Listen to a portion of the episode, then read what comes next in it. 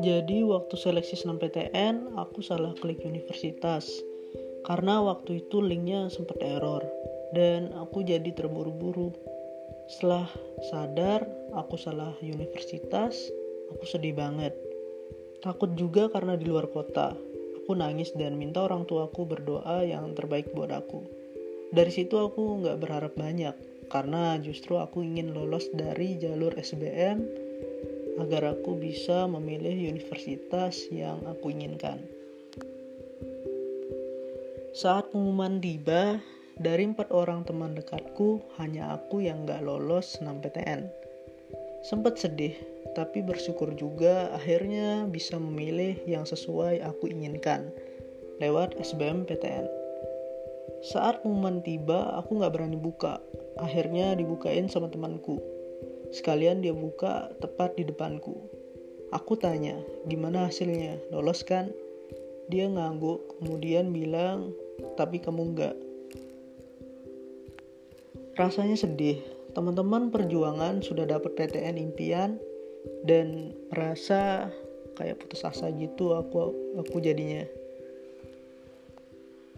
Tapi karena waktu itu aku juga mendaftar sekolah kedinasan dan kebetulan suatu hari setelah pengumuman SBMPTN ujiannya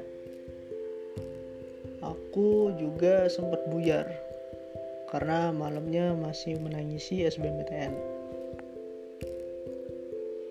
Setelah hasil yang keluar, ternyata ujian kedinasanku kurang satu poin.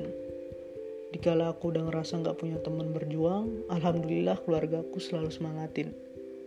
Beberapa teman menyarankan aku agar mendaftar PTS dahulu, tapi aku ingin berjuang. Aku tahu kesempatanku hanya di ujian mandiri. Hingga akhirnya aku beranikan diri mengikuti ujian mandiri di salah satu PTN dengan dua jalur yaitu raport dan nilai UTBK. Ibuku selalu mendoakan agar mendapatkan yang terbaik. Dan saat pengumuman tiba, aku mengecek jalur raport dahulu dan tertulis Anda tidak lolos aku terpukul sekali. Tapi masih ada satu jalur lagi yaitu UTBK. Aku turunkan layar HP saat loading karena aku takut sekali. Dan aku mencoba buka tertulis selamat Anda diterima lolos.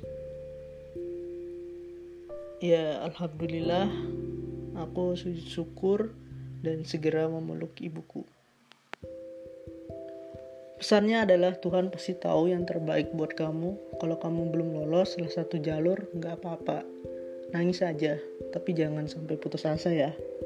Habiskan kegagalanmu, raih kesuksesanmu. Jangan lupa minta doa orang tua juga. Salam dari aku, Diva Mahfaz. See you di next episode.